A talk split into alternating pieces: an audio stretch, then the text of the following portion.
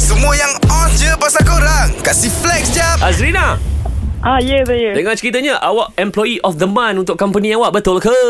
Betul. Oh, dia dia riak dia Macam mana hal ni boleh terjadi? Silakan Bila bos nampak saya punya kesungguhan kerja. Sebab kesungguhan saya bukan besya-besya. Oh. Apa yang awak buat Nampak yang beshi-beshi Bukan beshi-beshi tu Ah. Semua kerja saya buat. Okey. Buat semua sale. Azrina cerita yes. Azrina buat semua kerja kan? Betul? Okey, ini bukan employee of the month. Habis tu? Ini hanya employee yang ada. Apa kerja yang awak buat? Ha, beritahu.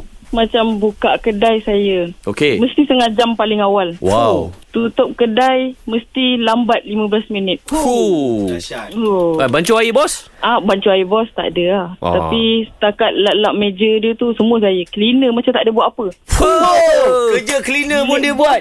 Real lah. Bilik bos meja boleh dia, dia boleh tengok cermin. Ha. Ha? Resih meja Okay, okay, bos. Ha. biasa kalau employee of the month ni Gaji dia banyak Hmm. Gaji awak berapa ni ah? Kalau setakat nak beli on motor wa- 115 injection 7000 Wasuku. tu lepas Wasuku. tak. Oh, lepas bayar cash eh? Hmm, by cash. Huh. Tu pun ada lebih lagi boleh tukar sport rim. Ha? Oh, dahsyat dia ni. Ni beli Wasuku piang ni. ada lebih. Berapa lama dah awak kerja situ? Dah 4 tahun lebih. Empat tahun lebih eh. 4 tahun lebih dapat Oh. employee of So the year. awak punya employee punya nama apa tu status awak adalah everything ke apa? Yes. Wow.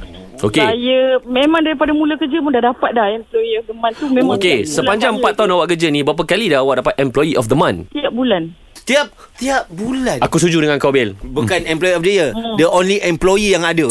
Dari korang flex kat social media je Baik flex dengan 3 pagi era Kasih upkan lagi diri korang dengan kami okay? Jangan terlepas dengarkan flex jap Setiap Isnin hingga Jumaat Pada 7.50 pagi Hanya di era mezihit terkini